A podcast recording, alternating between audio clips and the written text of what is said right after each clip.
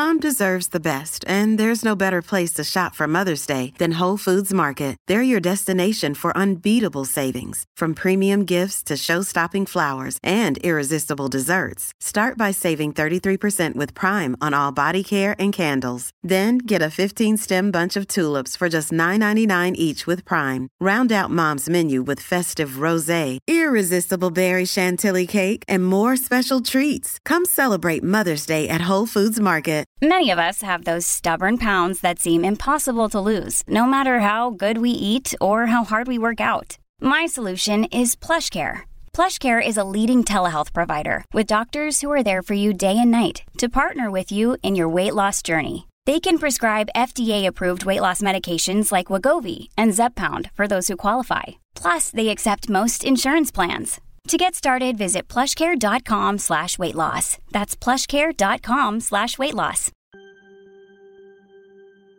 As I record this on Wednesday morning, September 23rd, we are awaiting an announcement on whether or not the officers who murdered Breonna Taylor are going to be held accountable and responsible in any kind of way.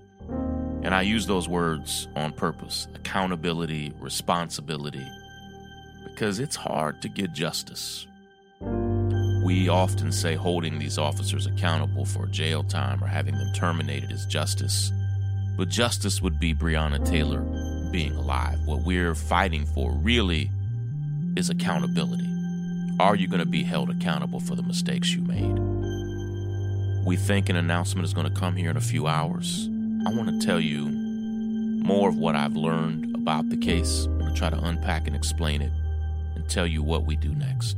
This is Shaun King, and you are listening to The, the, the breakdown. The, the, the, the, breakdown. The, the, the, the breakdown.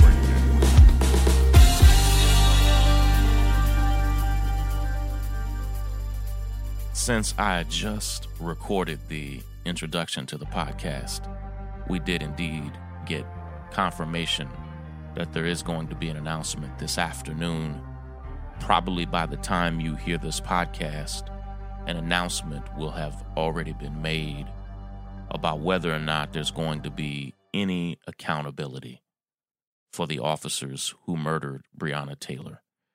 Now, I want to take a few minutes because we have focused so much on and I'm and I'm glad about this on Breonna Taylor as a human being as as not just as Breonna Taylor a a victim of police violence, a victim of a no-knock warrant.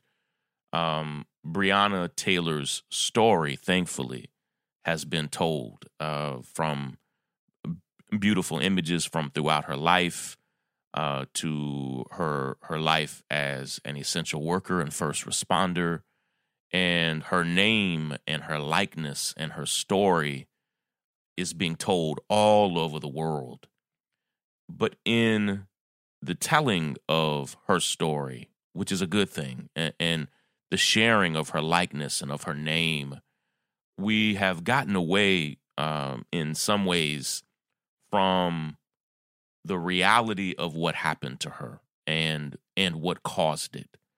And I just want to double down for a while and make sure that you fully understand why and how she was killed and what we do about it, not just for her, but for all people, not just like her, but from anybody who would ever be subjected to what she was subjected to moving forward.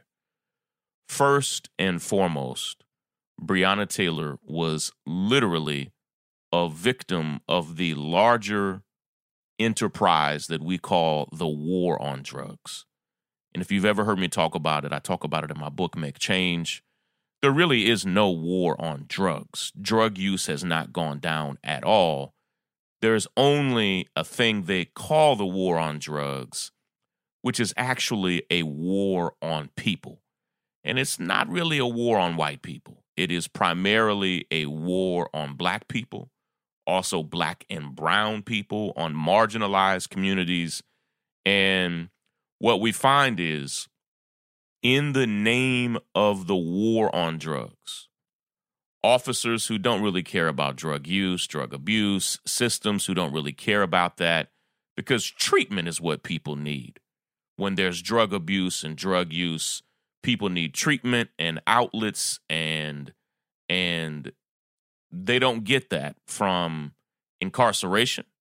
They don't get that from certainly don't get that from no knock warrants and they damn sure don't get it from police violence. In the name of the war on drugs, and every study over and over and over and over again, you can Google this yourself. Every study shows that white people from all economic rungs of the ladder use drugs at the same rate as black folk. And studies show that white people sell drugs at the same percentage and level as black folk. But the war on drugs particularly targets black families, Latino families, immigrant families, but it it certainly targets in the city of Louisville black neighborhoods, black families, black households, and it does that truth be told all over the country. And what we've come to understand is that no knock raids, which are often used in in this justification of we need to break into this home without them knowing that we're there because they may throw away evidence or may run away. Now, they don't use those no knock raids in privileged communities where people are still buying and selling drugs in privileged zip codes, in upper income zip codes. In fact, they are often buying a wider variety and more of those drugs, but they don't use those no knock raids in privileged zip codes and privileged wealthy neighborhoods. Police rarely use no knock raids in their own neighborhoods. And often, as we know, police officers are coming from out of town and out of the zip code that they police in. They're coming from one zip code to police in another zip code. And they don't use those no knock raids in their zip codes. Why?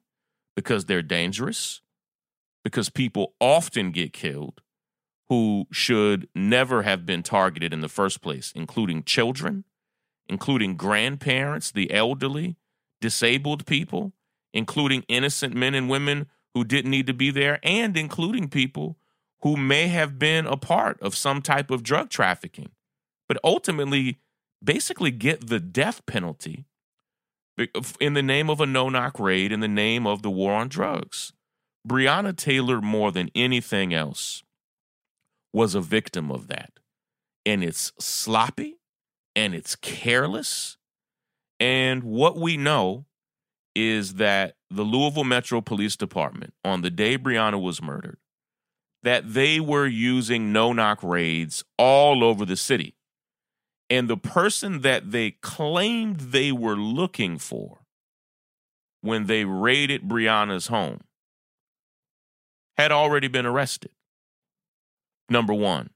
Number two, when they raided Breonna's home, we now know two things that is criminal. And maybe by the time you hear this, we will learn that they've actually done something about it. The information that they used to even obtain the no knock warrant for Breonna Taylor was false and phony from top to bottom. One, uh, the person that they claimed that they were looking for had already been arrested in another raid. He did not live at that house. He did not stay at that home and was not there. Period. Point blank. End of story. But secondly, something much more nefarious happened, and they were cutting and pasting information from warrant to warrant, basically putting the same sloppy stuff on one warrant across town that they would put on another warrant across town. In other words, they were ramming into dozens of homes and just putting the same information there as if everybody was the same person.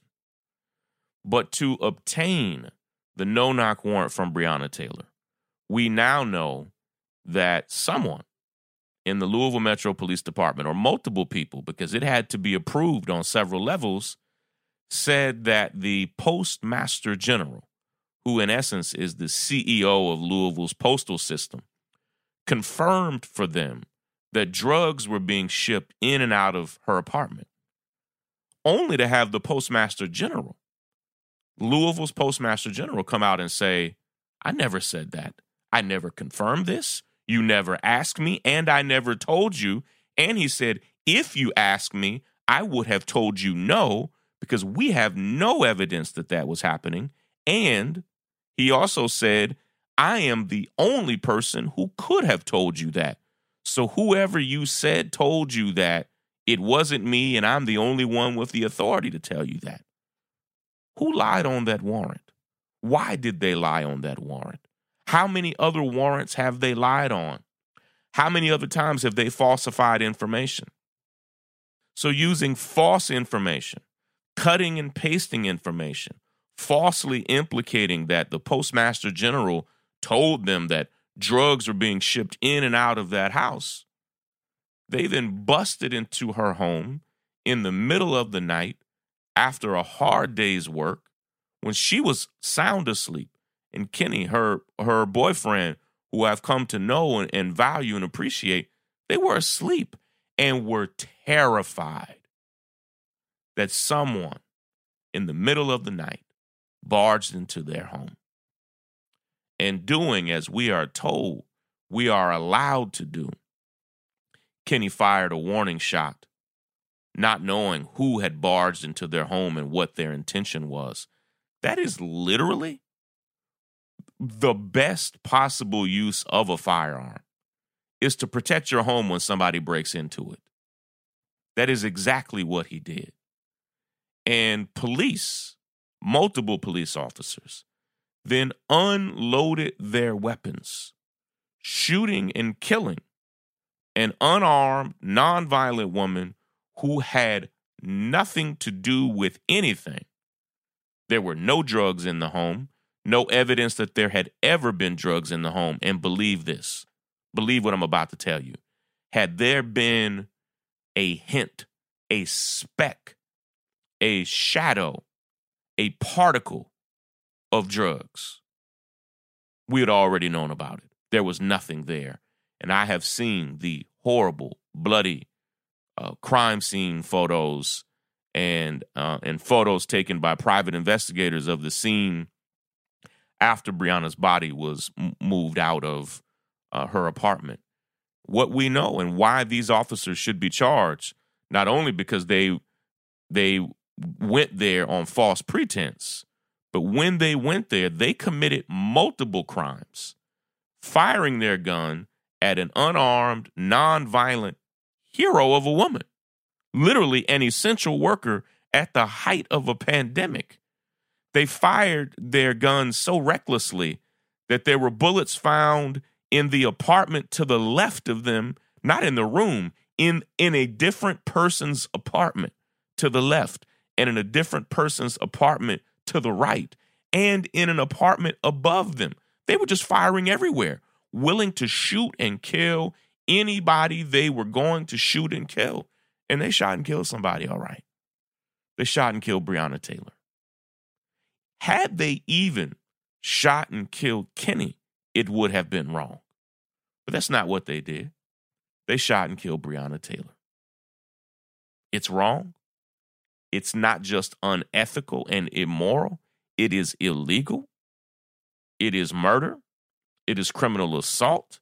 It is wanton endangerment. Everything they did was reckless and dangerous, and it was based on false pretense. So, yes, these officers must be held accountable. If you heard me in the beginning, I am in a battle with the word justice because justice is about balancing the scale. And even though the city of Louisville gave Breonna's family a financial settlement, her family, I know I've met her family. They just want Breonna back. You could have kept the money. They want Breonna. So money doesn't balance the scale. The officers need to be held accountable. They need to be terminated. They need to be charged and convicted. That's some accountability. But what is justice when you murder someone's baby? What is justice for Kenny when you murder the woman that was the love of his life? What is justice for that man? Now, we can call it justice if that's what we're going to call it, but what we're looking for is some responsibility, accountability. And what we absolutely need to be fighting for all over the country is one brilliant, beautiful thing that has already happened in Louisville. Louisville now has a ban on no knock raids. And every city and county across this country needs to do the same thing. Period. Pointblank.com. I'm going to be waiting, just like many of you, and we're going to find out what happens today. Love and appreciate all of you. Take care, everybody. Break it down. The, the break, the, the break, the, the break, the break, breakdown. Hi, I'm Maria Elena Perez, and I'm the associate editor and podcast co host for The North Star. As part of our Women Crush Wednesday series, The North Star is honored to highlight another amazing woman of color using her voice to bring about change in her community. This week, TNS is thrilled to spotlight architect turned sustainable farmer Tara Rodriguez Besosa. In her home of Puerto Rico, Tara founded El Departamento de la Comida, the Department of Food, to sell local and sustainable vegetables. El Departamento de la Comida soon became a restaurant serving vegetarian meals made of locally harvested produce. When the restaurant was hit hard by Hurricane Maria, Tara launched El Fondo de Resiliencia de Puerto Rico, Resilience Fund, and teamed up with the Queer Kitchen Brigade to sell canned food, seeds, and farming tools back to the island. Through a dedicated 24 month long action campaign, Tara has distributed seeds to local farmers, built rainwater collection systems, donated tools, cooked meals, and more. We salute Tara for her commitment to make Puerto Rico resilient through food sovereignty and her dedication to her community. Be sure to visit our Instagram page at the North Star Media to learn more about Tara and why we're crushing on her and her amazing work. Hey, it's Nikki. And Maria Elena, hosts of the North Star's newest podcast, America the Voiceless, a podcast that's about the right to vote and the fight to vote. We believe that all Americans have a voice, but far too many Americans hit roadblocks when it comes to casting their votes. In America the Voiceless, we hear from lawmakers, historians, activists, and everyday people as we unpack the barriers some Americans have to overcome to make sure their voices are heard during the voting process. You can listen to a new episode of America the Voiceless every Thursday this fall. All episodes are available on the thenorthstar.com, Spotify, Apple Podcasts, and wherever you listen to podcasts. America.